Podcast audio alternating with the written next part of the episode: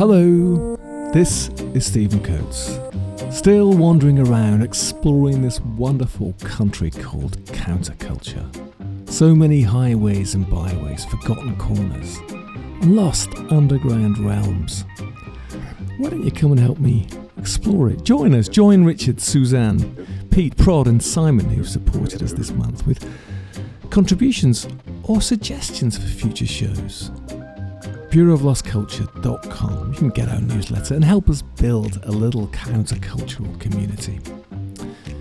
Now, this episode is sponsored by Continental Drifts. My friend Chris Tofu, its cultural director. He hasn't paid me to say this, but I thought I would as he introduced me to today's guest and to Dennis Bovell, who I interviewed recently. Chris was also a guest himself, talking about the free festival scene a few months back.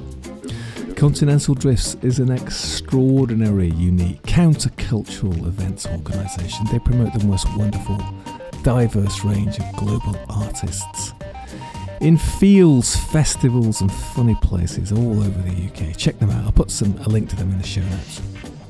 Now, speaking of festivals, this October is our countercultural festival dedicated to mortality in the city. London Month of the Dead. Over 50 walks, workshops, talks, visits to strange parts of London, theatrical performances, workshops, all sorts of mortal malarkey. LondonMonthOfTheDead.com if you want to find out more. But let's begin. We've said many times on this show the counterculture seems to get associated mainly with the 50s, 60s, and 70s, maybe the 80s, and mainly with white people. We've also noted that it's always going on somewhere, just out of sight.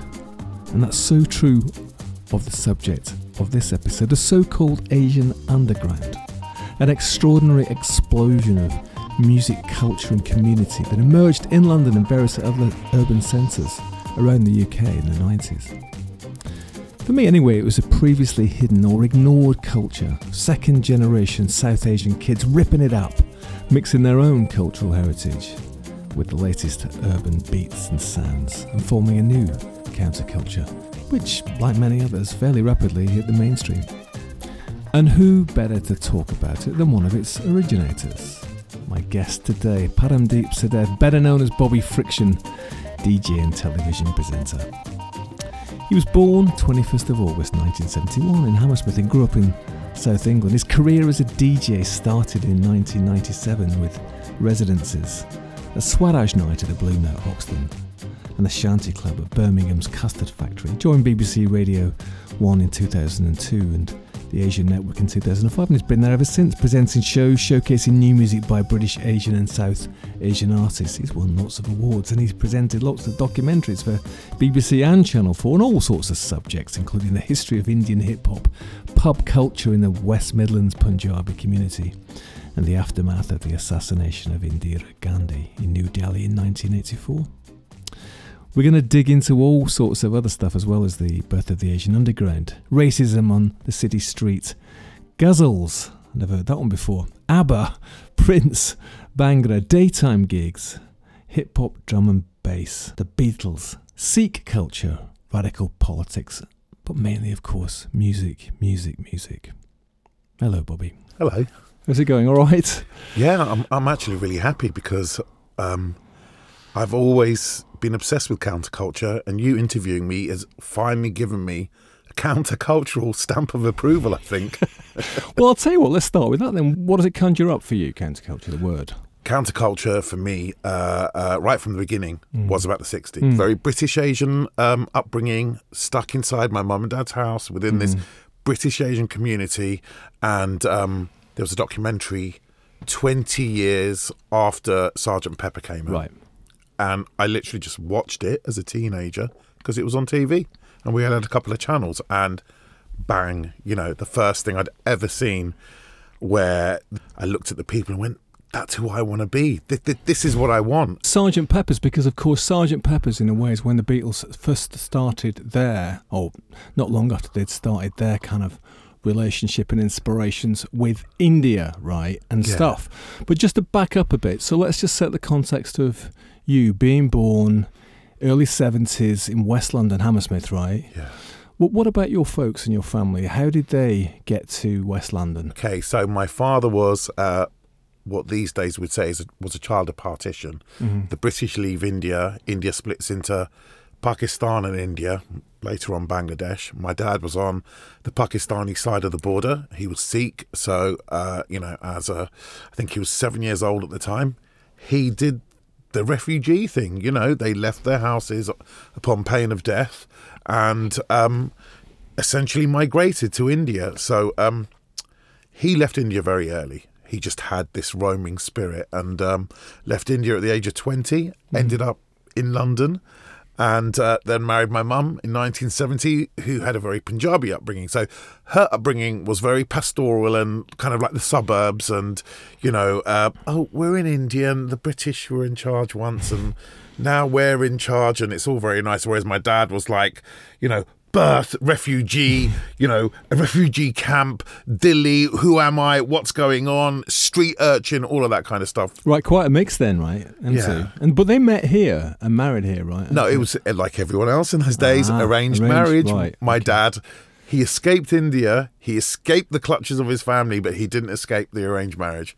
He actually went on a ship, went back to India, had an arranged marriage with my mum, and then she came over a, a year later. Right, right, right. And then it, one year later, you came along, right? Yeah. I mean, just on, on, on that level, just I want to impress upon people. Um, there are people, very arty people, very bohemian people in India, in every culture, as there has been for hundreds of years. They weren't the ones who did the emigrating, you know, because they essentially at the time were already middle class and beyond. You know, there's a discussion maybe to be had on another another show.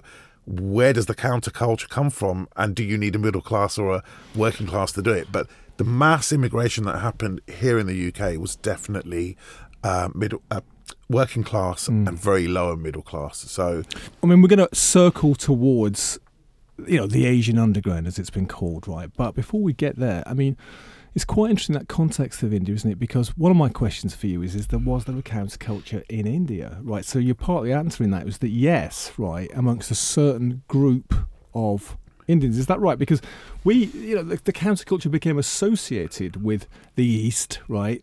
Through the Beatles, Maharishi, you know, the journeys across to, you know, uh, to the hippie trail and all that sort of stuff, Eastern mysticism. But from what you're saying, that was very different than your parents' culture, right? Yeah, because I mean, it's even the same in the UK. You had bohemian culture mm. happening during Victorian times, and you could call those countercultural mm. currents. But mass adoption of the counterculture didn't happen until the late 60s, according to what I've seen. So, the same with India. You had artistic bubbles around India, bohemian bubbles, but uh, the mass adoption of counterculture didn't even happen when it happened over here. It was essentially guys from over here, uh, people from over here going out and going, this is really, you know, the whole debate, you know, yoga, chai, Maharishis, you know, the drone of the sitar. It sounds very psychedelic. So, no, there wasn't a counterculture there, but a lot of mystic Hindu culture, which has been there for millions of years, that hundreds of thousands of years, um, that's always been there.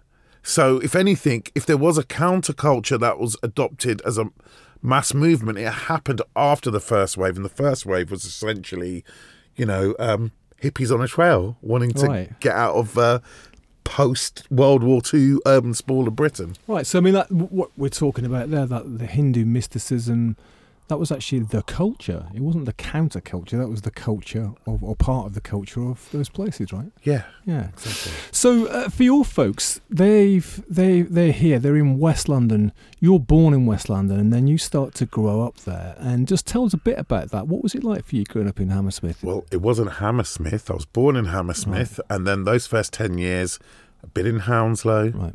uh, you know, which is where I spent most of my life, and then quite a bit of time out in Hampshire and Surrey, in Farnborough and Camberley.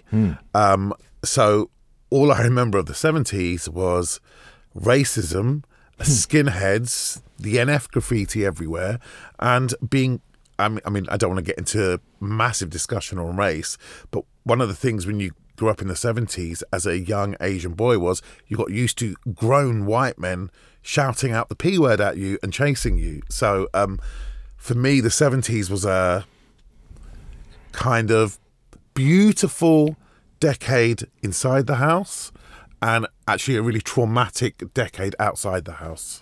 So tell us a little bit about inside the house then. Why was that so beautiful? Well, it was just, you know, I was didn't realize at the time how lucky I was. I was um, getting fed beautiful Bollywood music, um, which, unlike what we have now, where it is very neon and and you know lowest common denominator. Back then, you had legends like Muhammad Rafi and Lata Mangeshkar, where you know the art of of a, a thousand years was essentially woven into popular music. I had that. I had the spiritual music growing up and being Sikh and Punjabi.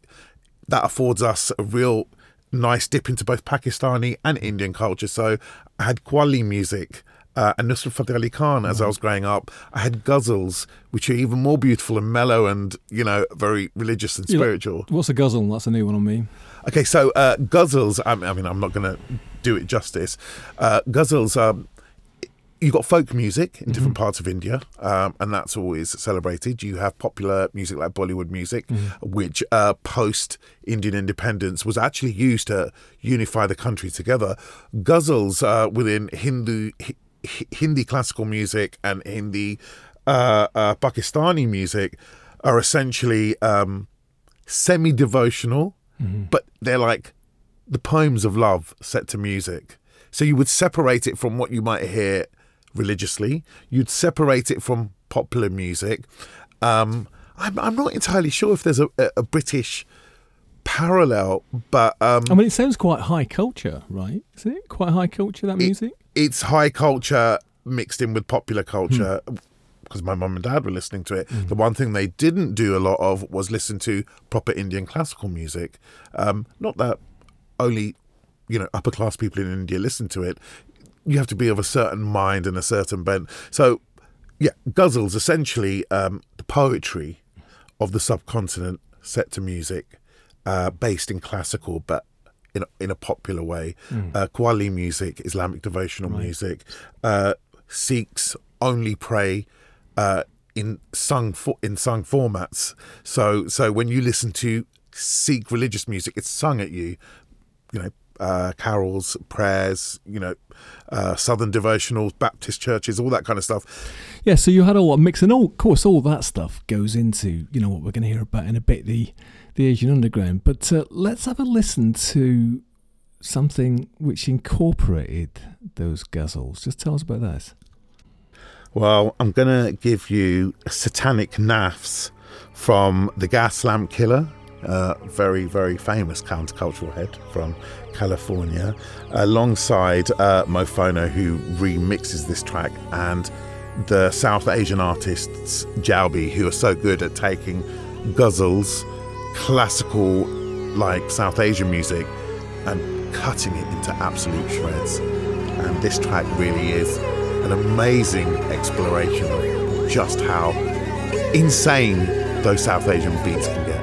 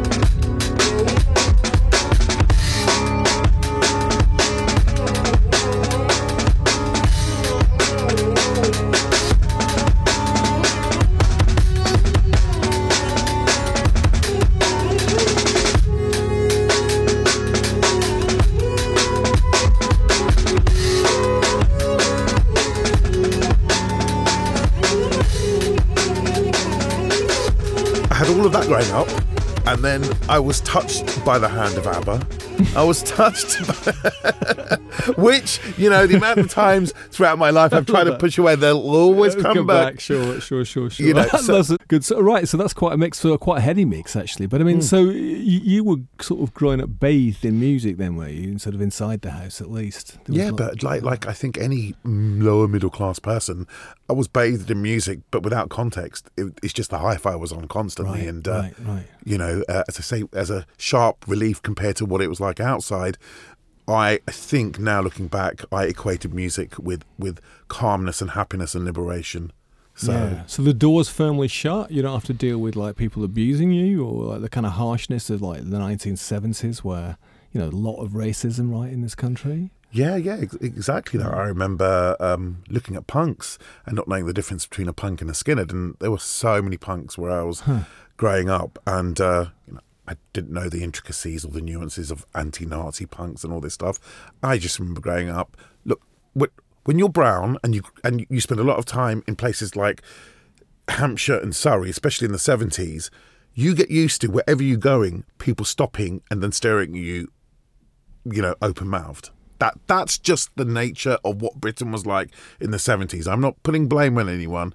So um, it's just a lot to deal with. You know, uh, it's only Yeah. now I look back and I think, God, I was always dealing with everyone going swiveling their heads and looking at me like, who is this animal or who is this this person? So yeah, yeah, That sounds quite. I mean, because you know, I didn't have any- experience like that at all. That sounds you'd feel quite vulnerable. Maybe you just toughened up to it quickly, did you? You just got used to it. I, I toughened up to it, but I think that some, you know, just uh, uh, in the same way we look at people and say, this person's uh, takes in a lot of energy and and and uh, feels feels negative and positive energies, or this person just has this shield of steel around them. I didn't have that shield of steel. You know, some people in modern day languages say, "Oh, you're an empath. You feel empathy." All I know is that is it just felt like pain hmm. constantly. It probably wasn't pain. It was probably people just going, "Oh, there's a coloured person," you know, to use seventies language. But when you're young and some of those people shout at you and and say nasty stuff to you, you end up just walking around going, outside the jungle, inside. Inside's- yeah." Safe, right? So that music that you were kind of, you know, it was on at home the whole time, and your folks. That I'm assuming that's the sort of that's where it starts for you, or where it begins to percolate your kind of life in music, right? Yeah. So what's the next thing that happens then? So you're lots of music at home, tough world outside. What's next in in Then- Bobby's then- life? Well, the early '80s started. I'm I'm nine or ten years old, Mhm. and um, what what a joy to be born at that time. Mm. To turn ten years old and start having to look outside the house, and having synth pop hit you, having pop music hit you, and then the one person who changed my life, my musical life forever, um, Prince, came into my life, and he really did come into my life. It wasn't just. Um, I was really into Prince, yeah. He really came into my life and, and changed everything. Tell us. So um, it's double edged. On one side, he changed me internally because um, I just, at the time, there was not, nothing to grab onto. There was no one, you know, to use a very worn phrase now in these times of discussing diversity. I had no one that looked like me Right. um, or someone to look up to. Prince, even though I now realize just how black he was at the time, he came like he used to say, "I ha- I have no race. I'm not black. Right. I'm not white. I'm not straight. I'm not gay." Um, and just on on a really basic level, he was the same skin color as as a lot of Asians I knew. He wore ostentatious bright colors. He looked like my mum's wardrobe. You know the colors that he wore. He looked like that South Asian, very bright sari vibe. You know, I grew up in a house where people wore turbans. He looked like all that stuff. And talk about the best entry point ever. You know, I listened to Purple Rain, and you know, there's come on, you listen to the album. You hear Hendrix guitar solos. You hear slow electronic uh, psychedelic ballads. You hear the country and western of Purple Rain, which is a country and western western track and a gospel track. And then I brought Around the World in a Day, which came out after um, Purple Rain. And a friend of mine whose dad was a roadie Um, so he's turned on to music, just turned around and went, Oh, that's supposed to be Prince's Sergeant Pepper. You need to listen to Sergeant Pepper. Oh, do you like his guitar playing? You need to listen to Hendrix. Next day, he brought in Sergeant Pepper. Two days afterwards, he brought in a mixtape that he had recorded of, of Hendrix. And, and, and, you know, like essentially, Prince was my entry point into the whole canon of Western popular music. You know, it, it was just like a, a ta- tactical nuclear musical missile had been let off in my head. I just followed every avenue all the way to the end. This is this is this is the Beatles. Oh, okay, and this this this is uh, Bob Dylan and Bob Dylan, Woody Guthrie. You know, I just went, and because it's Prince, you literally go into multiple arenas. Amazing, you know, because I spoke with uh, Dennis Bovell yesterday, and Dennis talked about Hendrix in a similar way. He, Hendrix occupied the sort of position in the pantheon that it sounds like Prince did for you. It was almost like he was been visited by Yes. this deity in some way, black, obviously, and also Hallelujah, a deity, totally visited. I, I, I totally resonate with that. Wow. yeah, and it, and it changed him. I mean, he he talks about it in that way that it actually it was a sort of it was a sea change in his life in some way to witness this person doing this. So for you, so okay, so Prince was like the gateway into Western music, right? You also mentioned in terms of Sergeant Pepper that maybe a little bit later, but you then see the documentary as well, right, about that. So the, uh, the, these things started to come together, did they, in some sort of synthesis for you? Yeah, t- totally. Because uh, Prince, as I said, was the glue, was the um, uh, the magical kind of uh, imp that went round and buzzed around my head and opened everything for me. Um, and he didn't just open music; his attitude towards sexuality, race, gender, all of that stuff really, really just resonated with me. Um, you also had. Uh, my background. So when you've had all that Indian, Pakistani, and South Asian music playing, just like anybody else, you can't get rid of those those literally those notes, those, those sequences. They're imprinted in your DNA. And then when I was listening to the Beatles and hearing Within Without You and all the stuff that George Harrison did with Ravi Shankar and beyond, suddenly it gave me, even though I respected my culture, I by this time kind of try to leave it behind. Mm. And my culture means people shouting the P word at me. It reminds me of pain as I was growing up. My mum and dad are embarrassing me because I'm a teenager, and why wouldn't they? And then listening to the Beatles giving the entire Indian palette, musical palette, the cosign from from up above. I was just like, oh my god, that's my culture. George Harrison wanted to be like me, and I want to be like George Harrison, and Prince is the two guys that links us. So, um, yeah, really, really special times. And then um, it's not counterculture, but the Bhangra scene started in the UK. Well, tell us about this because this is an ex- another extraordinary sort of thing that happens. Because, uh, I mean, the other thing I've got to re- ask really is, is that we talk about the Asian, we talk about the Asian underground. I mean, it's a kind of strange word in, in a way. I mean, we don't talk about the European this or the European that when it comes to cultural stuff because there's massive diversity, isn't there? But just sticking with that kind of word for now. Amongst the Asian communities, to, to so far in the time you're talking about, it had largely been those kind of sounds that you're saying that were playing in your house, right? That kind of mixture of sounds with Bollywood and the uh, the, the the other stuff. So, and in that community, there wasn't anything. Was anything homegrown going on at this time? I mean, there were people in, in the eighties. yeah, there was. So it started then, did it? Yeah. So so the Bhangra scene was the first truly British musical genre. Everyone thinks it's a South Asian genre. Bhangra is a South Asian genre. It's a folk music from one region in India, from the Punjab, where most Sikhs come from. So you know, it's not even really a reflection of India and mm. Pakistan and, and, and, and South Asia. It's just a reflection of that. But there were a lot of us. We're a very musical culture. We have a very we are definitely of the same family as our South Asian Muslim brothers and sisters and our South Asian Hindu brothers and sisters. But being Sikh is kind of different. We're almost like the Kurds of South Asia. We're why? like Tell us why. um, because a we're a tiny minority. There's only 20 million of us. There's 1.2 billion people you know, in India. There's 20 million of us in the world, like like the Jews, like the Kurds, like like all of these these cultures you get across the planet that don't fall into the big monoliths. Hinduism is a monolith. Christianity is a monolith. Islam is a monolith. There's only 20 million of us, and we have our own separate religion, which is a separate religion. So, what happens to you when you're squeezed between two monoliths is you fight and scream and shout to make sure everyone knows you're not them and you're us. And I see that with Kurdish minorities and with Jewish people. Um, so, anyway, to relate that to what we were talking about, um, it just so happened that the Sikh form of folk music um, uh, and the Punjabi form of folk music, Bhangra, suddenly morphed within the space of 10 years from the mid 70s onwards. It started off as oh, uh, we've been in the country a couple of years. Someone's getting married. Have you got a musical instrument? Let's have a bit of a, a play around. To fully fledged bands who had synths and bass guitars. This is all all happened here in the UK, in little pockets in Birmingham, in Smethwick, in Southall, in London, and then the day gig scene started. So this wasn't the counterculture because I, I'd say that was the actual Asian underground.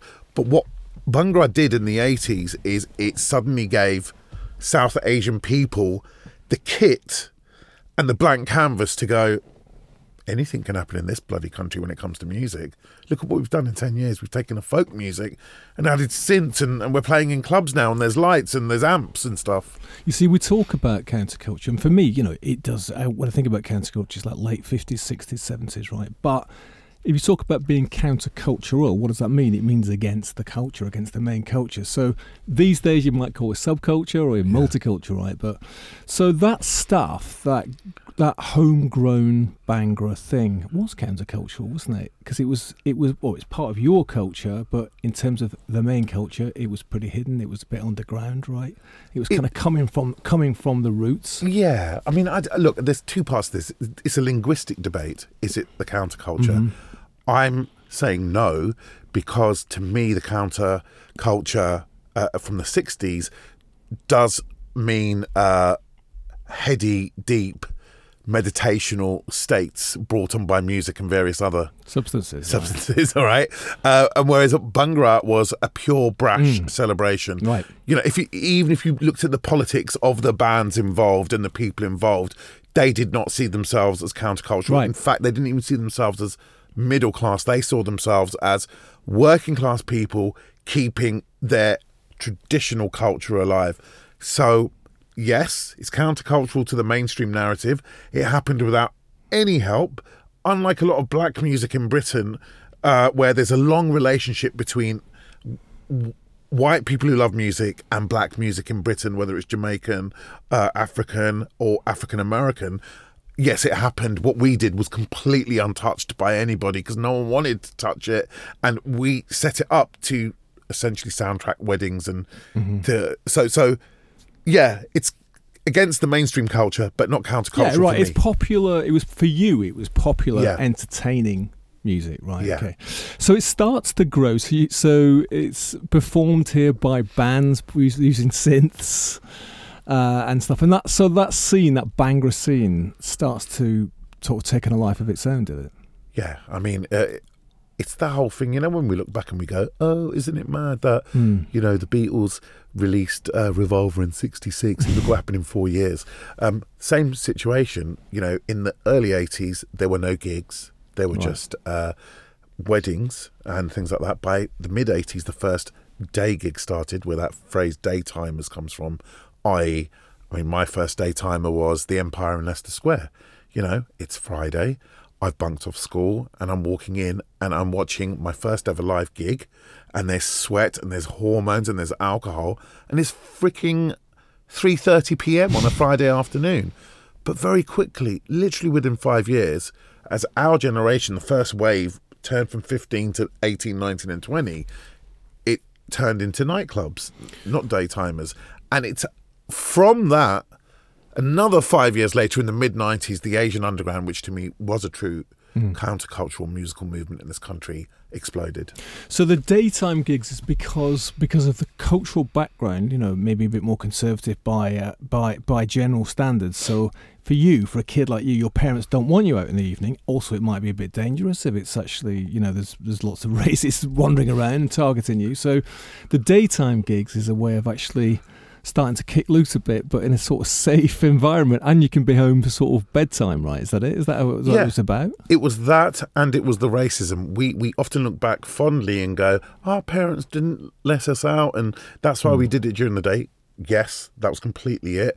Also, um, around gender, they may have let their boys out. There was no way they were going to ever let their girls out, even the most liberal South Asian parent I knew in the 80s.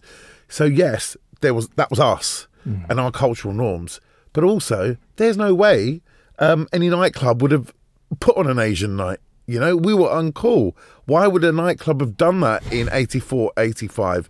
You know, it, it, was a great way of nightclubs going, well, look, we've actually got a revenue stream here. We can get this all cleaned up and we'll be open like we usually are on a Friday night, you know, between 6 p.m. and 9, 9 p.m. We'll get it all cleaned up. So race, uh, racism also played a part, but yes, it was our cultural norms. But even that we broke those by the early nineties. Yeah, but I mean, was know. there was there also a sense that even if your parents had been up for it, that you would you, would you have had a problem getting into a club just as a punter if you just oh, into... yeah, you couldn't get into a club. You know, um, look, you couldn't get into a club if it was a bunch of Asian men. Who goes to a club as an individual? I mean, we might now. You and me might because we just love to do mad things and, and the world is our oyster. But when you're 19, you're not going to a club by yourself. So there's a catch 22.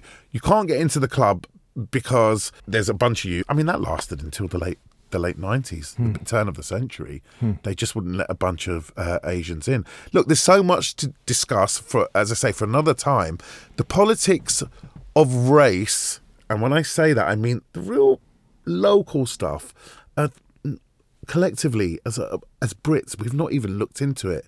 You know, it's like we'll let black people in, but we'll let that guy in because he's coming with the white girls and he's obviously a good dancer. You know that whole attitude. Well, you, you, talked about this before, haven't you? But there's, there is this thing about the um, that you know black music had been sort of increasingly accepted and in fact had been branded as being cool. Yeah. Right? Whereas Asian music at this time, anyway, that was definitely not. I mean, it's this. I mean, I don't know what the reasons for that are actually, but you were acutely aware of that yourself, were you at the time? Yeah, I think uh, you say you don't know what the reasons are, and you're right. No, no one really knows the reasons. I think it's popular music is black music, right. is African American music. Right. So right. afterwards, if you interchange that stuff with Jamaicans or Africans or South Asians, um, the long march hmm. of popular culture from the mid 20th century onwards within the West is shaped by black people. White people needed to make some kind of understanding in their head to deal with black people on a certain level, which is why you really have that mad situation where my black brothers and sisters will say, everyone wants to be like me, everyone wants to look like me, but they don't want me in their house or marrying their daughter. Right, right, right, right, right. So, so the next stage for you, you said it happened really quickly as well. So there's the day gigs, right?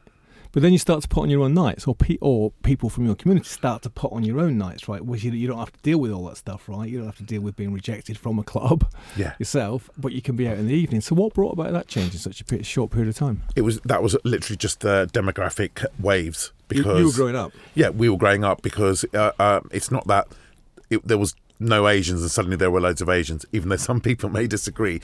But I could see it myself when I when I was looking. I'm talking the first year of senior school, you know, when half the year was brown, and then you go to the fifth year, so they're only four years ahead of you, and about three or four kids are brown, you see the demographic change happen very quickly. So our demographic change changed that. We went to the day gigs at 15, 16. Yes, some of the impresarios and the musicians were a bit older, but by the time we started going off to uni, uh, which was 88, 89, 90, um, when you first started seeing a British Asian community in, in much bigger numbers, um, that's when all the society started putting on gigs. Let's go and hire out a nightclub. And very quickly, um, yeah, we were part of club culture, but still separate. Mm. And what sort of music you listen to? um, Bhangra, but Bhangra a lot more uh, fused. Within the space of five years, it went from we're playing synths to I'm playing a synth, but I've also chucked a few samples in, um, and the the music of choice, the Western music of choice, maybe not for someone like me. As much as I loved hip hop, I still had my grounding in Prince and the Beatles. So Public Enemy to me were as important as the Beatles and Prince. But for most South Asians, it went folk music at home, bit of pop music, Bhangra music, and then suddenly hip hop with with the Bhangra thrown in. So massive musical changes in the space of 10 years from 85 to 95 folk with synths. Then by 90, DJ culture coming through, uh, elements of the second summer of love, uh, and samplers and Akai samplers being used straight through to 95, where essentially we were channeling drum and bass and house music, and, and you know, the rest is history. So we're going to get to that in a minute. But what, why hip hop, do you think? Why, what was, why was it that hip hop seemed such a kind of harmonious melding with the, the Bhangra stuff that was going on? Um, was it political? I think I think it, it, it, it, it was nuanced. Yes, it was political. A lot of hip hop was at the time. I mean, my big first big hip hop band was Public Enemy, the most political band of all time. Secondly, um, I think there was a need to to almost be black because we'd look at our black brothers and sisters and kind of go, "Well, they're cool," and even though people are still massively racist. They it, it was just subconsciously you could tell people wanted to be black. A lot of hmm. white people wanted to be black. You know, I'm just going to throw that out there. Um, so I think there was bits of race, bits of wanting to be black ourselves to throw off the shackles of the 70s specific South Asian racism, and then on top of that, just a lucky a lucky vibe. A lot of Indian classical music is done in different time signatures, but Bhangra's done in the same time signature as rock and roll. It's a four four four. Yeah, it's a four four beat. One of the few uh, folk musics in India which is a four four beat. So that kind of helped. It's easy to stick a loop under. Yeah. Right, yeah, yeah okay. very easy. So we've got to it, Bobby. We've we've sort of circled round, and we we're getting to it. The birth of the so-called Asian underground. So well, for start what is that? I mean, as I said before, it's a st- sort of slightly strange phrase, isn't it, Asian, to sort of lump it all in together. But what do, what do we mean when we hear that phrase, the Asian underground? Well, the, the phrase, the Asian underground, was actually used uh, by Talvin Singh and his longtime collaborator back then, Sweety Kapoor. They started up um, a South Asian club night, um, and it was a club night that relied heavily and drew heavily from drum and bass culture. I mean, it started at the Blue Note, the same time that Metalhead started with Goldie. Uh, it drew heavily from drum and bass culture, which was really coming through at the time. Nearly all of us had our own experiences with the summer of uh, second summer of love. You know, I spent my time in in uh, Nottingham following DIY around, going to Spiral Tribe gigs. I was at Malvern, you know, for that absolutely amazing disaster of a of, of a free festival you know. So we brought all of all of that house music was still out there and everyone at that time was about the same age. Hmm. we were all in our mid 20s and we were throwing everything into the pot. Drum and bass was there the house was there the electronic music was there. You had Talvin who played tabla. Oh my gosh, you know, the first time I see Talvin play tabla, drum, drum and bass, I'm like, it's arrived everything I saw in my head as, as a misty thing is solidified and it's Talvin on stage. I go and see Nitin Sawhney. These are very young incarnations of both Talvin and Nitin Sawhney. Nitin sitting on a stage cross-legged, almost a political act in itself for me. Sure. Um, and and he's uh, playing a keyboard and playing a guitar with a classical Indian violinist. So um, the Asian Underground describes that movement. So we've got a track you're going to play, right? Yeah, it's um, seen as the de facto anthem of that era. It's uh, from the state of Bengal, aka Sam Zaman. Um, him and Talvin Singh were intertwined for quite a few years around this legendary club night called Anokha, where a lot of these sounds happened. And um, I think the reason this has become an anthem, the de facto anthem, is because every time it dropped back in the day, the place just exploded. It's really worn well with time, and it's a perfect distillation of South Asian music, Bengali music, and British drum and bass.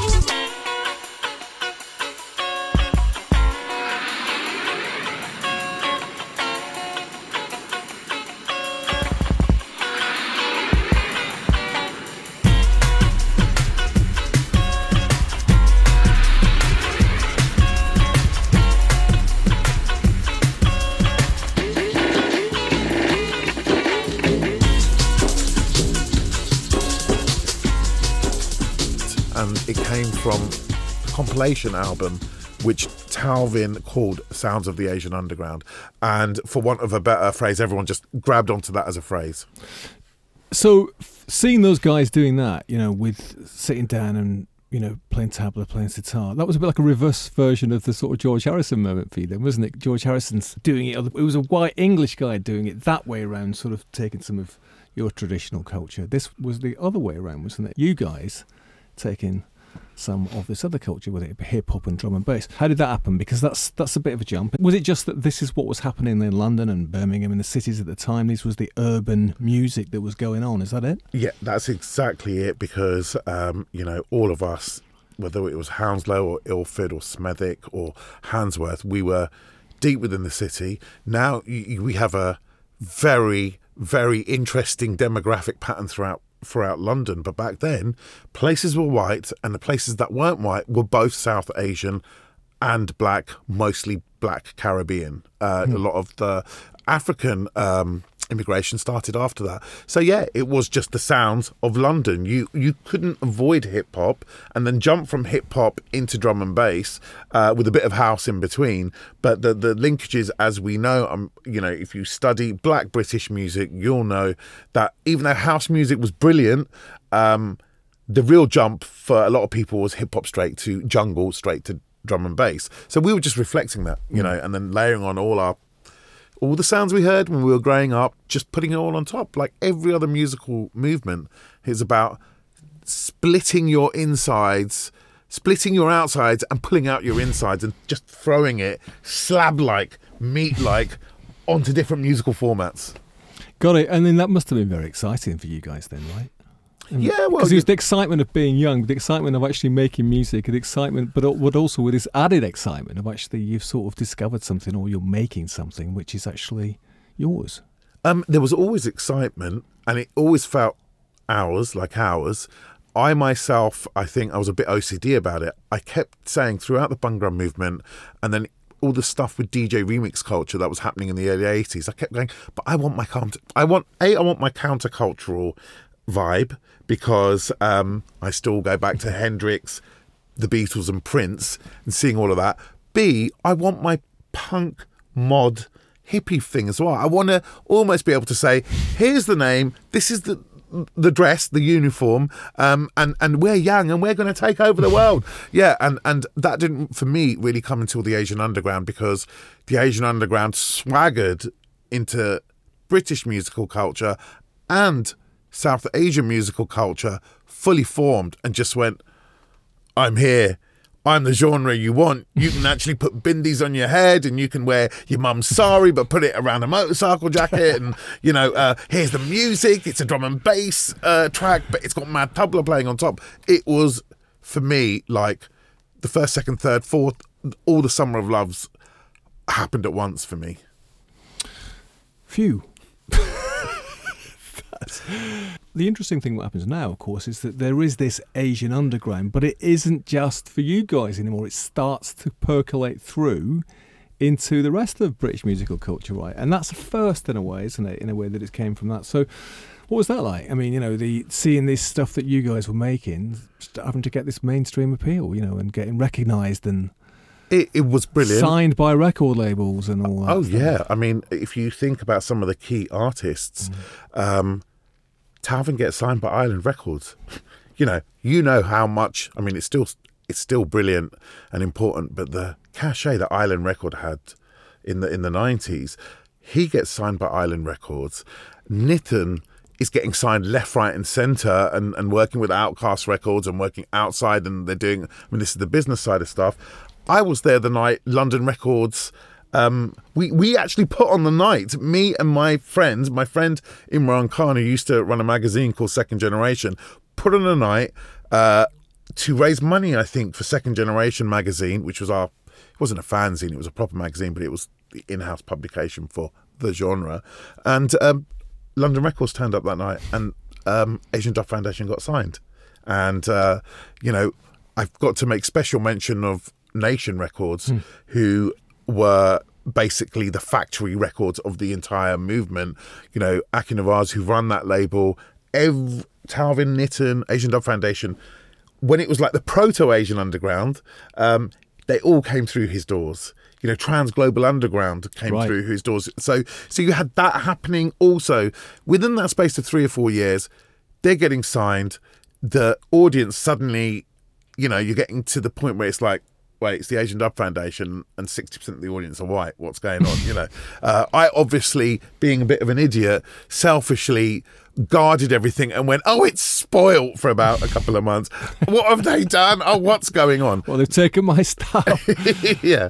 But actually, you know, I, I fixed myself pretty quickly because, mm. you know, you have those conversations and mm. everyone's like, well, this is what we wanted, right? Mm. This is what we all wanted. So fucking enjoy the ride. Let's talk about Asian Dub Foundation then, because that's got that's got another angle to it as well, isn't it? Which is you know politics. We've that's not really been part of the story so much. I mean, it's been political in the sense that you've been on the receiving end of, you know, some which from the kids, right? And uh, but now in the music itself, there's politics. So tell us about that, where where the whole political aspect of it came in. Well, uh, the politics was already there in the nascent Nation Records because Aki, who run, who ran Nation Records, was also the main guy behind Fundamental. A Fundamental, Pakistani, British rap band who took their cues and worshipped Public Enemy. Um, um, you know that was already there. So when Nation Records signed Asian Dub Foundation, which was around the mid 90s before the Asian Underground explosion, it felt like the perfect match. Um, so it was already there. You know, Let's have a bit of one of your Asian Dub Foundation favourites. there's too much to choose from. Some are massively political, others just fall down like musical notes uh, into the darker parts of your brain. But I'm actually going to give you a slice in time. This is the real Great Britain, recorded just after Tony Blair got elected. And yeah, it's the Asian Dub Foundation essentially going, All you left wingers think it's about to change, right? Shut up! and it didn't.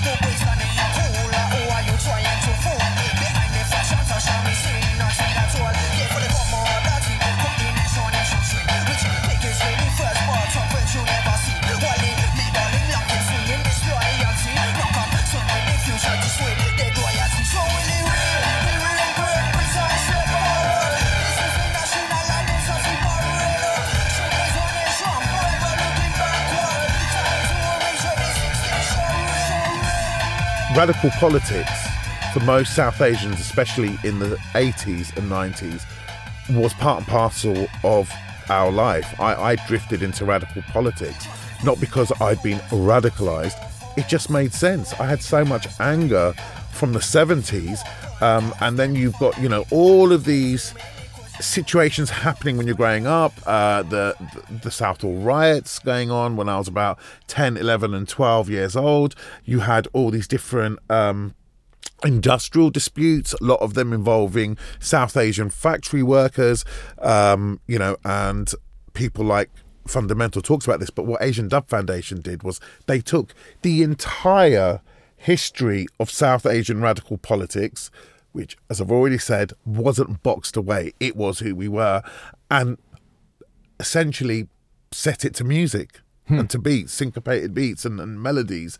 So, you know, you had tracks like Free Satpal Ram. It was a, a, a cause at the time. People were trying to get this guy released. He, uh, um, essentially hurt someone during a racist attack and you know there was so much going on just even on their debut album stuff about Naxalites in India stuff about left-wing politics in India how how how that left-wing radicalism had uh, infected and affected us here in Britain, and and they loved it, man. I mean, they absolutely loved putting up a fist.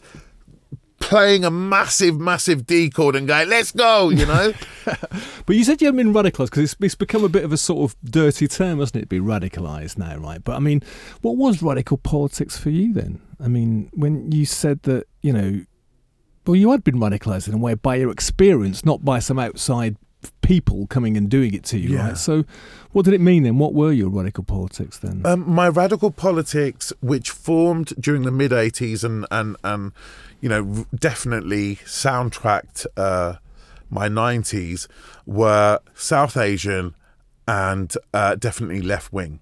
So when I say I wasn't radicalized, what I'm trying to say is is radical politics was part and parcel of most Asian families, even when they weren't into politics. It wasn't like, oh, I'm with this family and they're Tories, and I'm with this family and they're Labour. Most families I knew at the time, uh, you know, this wasn't the, the the days of Sajid Javid and Priti Patel and, and and what's happening to the Labour Party right now.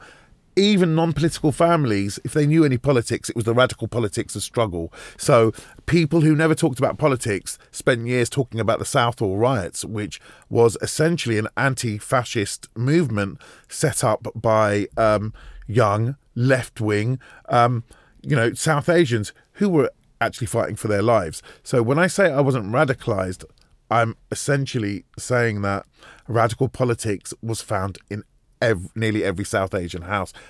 It's because of what our experience was with Britain. My radical politics then carried on, and it was always anti fascist, um, but then carried on and kind of went into socialist the Socialist Workers Party and and my experience with the Socialist Workers Party turned me off radical politics for a whole generation. You're not alone. I'm not alone in that. There seem to be quite good at that. But the, um, suddenly, because of the Asian underground, you've become cool, right? I mean, it's become cool. So we were talking earlier how black music was cool. Maybe you wouldn't have a black person marrying your daughter, but black culture was cool, black music was cool. But you guys weren't. But now you are, right? I mean, that was a That's that was- problematic, you know, as it? well. Go on. uh, only because um, it said a lot about even how we saw ourselves. We started saying stuff like, "We're cool." Right. You know, we, it, not all of us, but a lot of us will go, "Oh, we're really cool." Look, the Guardians covered us, and look at look at all these people. You know, David Bowie turned up to Anokha. He came and and just went, "Fucking hell, this is it." You know, Bjork was there at various times when I was there. You know, the who's who of the '90s Anokha's of the club. Yes, it was Talvin Singh's club night. Uh, it was at the Blue Note. So they're all there, and we some of us are kind of going, "We're cool." Loads of the articles went, "This is the new Asian cool," and obviously the hotheads reacted against this, and I, I totally get why they did. They just went, "Wait a minute." They decided we weren't cool. now we're doing something which was in us all the time. They've now decided we're cool, and it's still them. And them isn't even white people; it's the establishment. So, um, um, yeah, you know, as a descriptive thing, yes, we were cool, but just know that even that word was really problematic. Cool with a K. But of course, that is, and we, you know, it's come up many times on this show. That is also part of the eternal repeating procedure by which countercultural themes, the underground, is absorbed up into the overground, the, the mainstream culture. It's always gone. In fact, of course, it's necessary, isn't it? Because the mainstream culture feeds on the counterculture. It, that's how it gets refreshed, right? Yeah. So it brings this new life into it, breathes new life into it, right? So that it is sort of necessary, isn't it, that that happens? Yeah, no, it's necessary it happens. And, um, you know, who am I to complain? I've come out of that. And, and within a couple of years, I'm on Radio 1 doing a South Asian music show. Uh, and I've been broadcasting for 20 years now on the BBC and playing the most mind blowing music being made in, in the world. So I'm not going to complain, not because I've done well out of it, but because with with you need that evolution but i do think that whatever started then was this is possibly a radical thing to say was strangled at birth by 9-11 and what happened post 9-11 Tell us. so um and i don't want to speak on anyone else's behalf because i'm very uh you know uh, uh cog I, I i know that it's a specifically Islamic battle and culture. But for most of us, you know, we, we had a situation where we were all South Asian, we were different religions, we came from places like Bangladesh, India, and Pakistan, you know, just like Europe, same landmass, very different cultures, but we knew that we had something going on. Um, the Asian Underground really takes off in 97. You know, Talvin wins the Mercury Music Prize, I think it was 98 or 99. All this stuff's going on. And then 9 11 happens. That, that didn't shake us. I mean, of course, it was monumental in, in our collective histories, all of us. Uh, and if you were young and British and Muslim, it was the biggest thing. I mean, still is the biggest thing to happen, you know, in a hundred years. But those, it really showed us who who held power you know, cultural power. Because suddenly, every editor, every commissioner goes, Don't talk to me about the Asian Underground. I really want to know what's going on with those kids in Bradford. I really want to know what's going on with those kids in Tower Hamlets. And and You mean in terms of like looking for the radicalization and all that stuff? Just So- so everything. that I mean, trying to make sense. You know, uh, um, um, I think we're so our, our lives are so mad now. Politics is so mad. We forget that um, after 9-11, as well as the wars in Afghanistan and then Iraq, um, there was a whole situation where the British cultural elite were kind of going, "What's happening?" All right, well now we're going to discuss immigration. Who are these kids? Are they going to start blowing us up? Um, uh, uh, and without jumping into that specifically British Muslim experience, what I'm saying is, is we're creating, but that spread of our culture needs the not doesn't need, but it helps getting a cosign from the British cultural elite. I'm very cognizant that um, the British cultural elite helped spread the Asian underground by putting us in the Guardian and the Times and weekend spreads. When when those people say we only usually talk about brown people one out of every hundred articles or one out of every hundred documentaries, and we've already made a couple on music, that just stops overnight, and it's like, what's going on? Who's getting radicalized? Let's go to Bradford. Let's go to Tower Hamlets. Let's go to Birmingham, and and um, I think a lot of people would disagree me, with me on this, but uh, I feel like that really played a part in the Asian underground because music's carried on and there's been other countercultures since then, but it's all been really, really hidden away. It's it's not been with what it's just not been the same as what happened with Bhangra and then the Asian underground. well, that's interesting, isn't it? I mean, uh, so simultaneously 9-11 or just afterwards you know you basically go into you know you, you're starting to work at the bbc know, Yeah. and since then and we haven't got time to go into it you've had a whole 20 years of broadcasting making documentaries making films about your own culture and about all sorts of other stuff as well right but you're saying that in terms of the music in terms of the underground it actually it's got become hidden again, has it? Or there's, there's the, It- the, the the more recent kind of developments are not given the same sort of the, the light isn't shining on them in the way it was. Yeah, it, it's still there. It's multiplying. Hmm. It's uh, spreading. The diaspora's growing. Hmm. The British Asian community is growing. There's now a large. Uh, when I say Asian, I mean South Asian. Mm-hmm. Uh, there's now um, big communities spread across America and Canada as well, and now actually growing in Europe. But what's happened is, is we still carry on. But now looking back, it's pretty obvious that the the magnifying glass and the cosign of the cultural establishment in Britain really, really helped um, helped Bhangra slightly, but most definitely the Asian underground to be spread beyond these bubbles. It's almost like bandwidth. The cultural elite, the the the the, the, the establishment only has so much bandwidth, and we never realised. We thought we'd come of age, and this is the future of Britain. It's very obvious to me that bandwidth was rigidly enforced, and they went, "Look, we're only going to make two things this year on the Asians, and I want it to be on Muslims and radicalisation." Right, got it. That's my experience. Listen, uh, Bobby, you've got to go off for your BBC show, right? Okay, where you are actually playing an extraordinary array of music, right? And um, so, and that's 20 years now, isn't it, actually, for you? Yeah. So, growing up in those places that you did, you know, and going through it as a kid, as you did, right? In um, if that kid had sort of seen, could see into the future and see what would happen, both with your own cultural music and also for you personally, what do you think he, he would have thought? Um, I think um, for the music, he would have his head would have exploded. It's it's just brilliant. You know, the music being made now, and even the growth from Bhangra to the Asian Underground. It was everything he ever wanted, I ever wanted. Uh, looking into my personal life, you know, I used to dream about ABBA walking into my class and going, "We want you to be a member of the band." you know, and uh, guess what? the job that I've been doing is better than being a member of ABBA, if you ask me. Hey, come on, hold on a second. Oh, yeah, no, good point, good point. But I never thought in 2022 I'd be growing up in a country where every day I open Twitter and people who are my age, because I'm 50, you know, um, I, I away from the debates happening around uh, with millennials and, and Generation Zoom or whatever they're calling the new generation.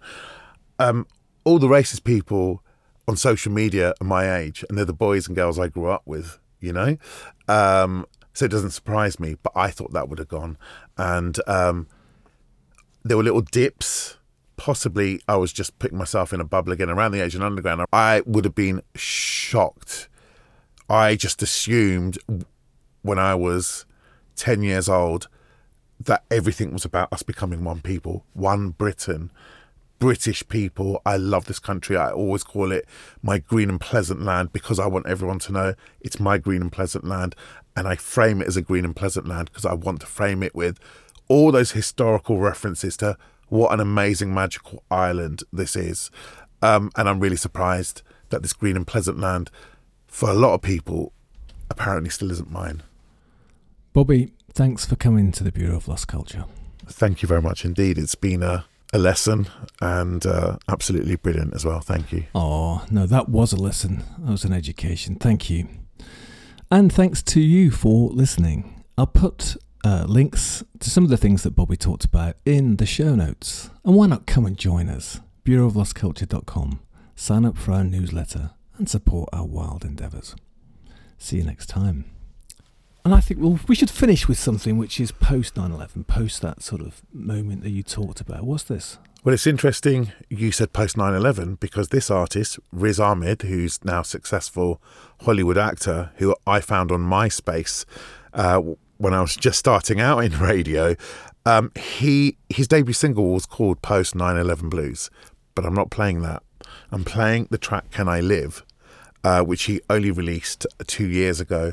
And um, it's bittersweet because it's the perfect distillation of musical cultures and everything I've dedicated my life to.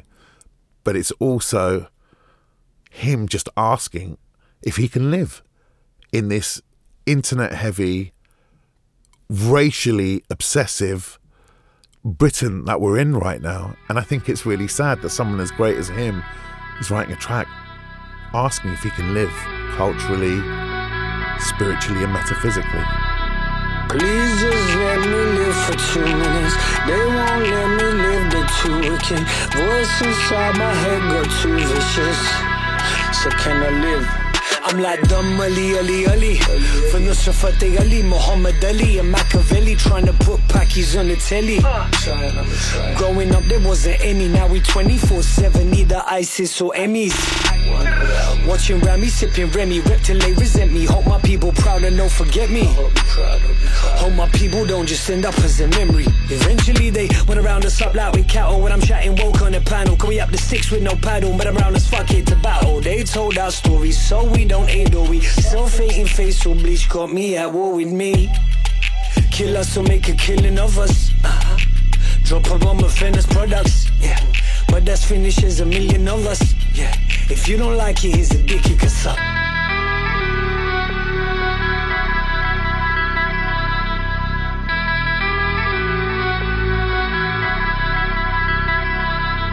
Please just let me live for two minutes.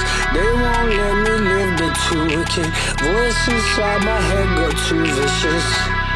So can I live? Was this part of the plan? Am I putting my foot down or tap dancing for the man? All the scars on my heart hurt me 50 grand unwanted by blondes. Now they ask for a tan. Sunblock up on my face, my people's blood on my hands. My people floating face down, my people sinking in sand. My people ain't niche, my people let a niche for his lamp. They taught us cricket and shame. I'm a teacher to stand. No man's land, I'm no land's man. We just pose on the gram and own Lambos and go like lambs.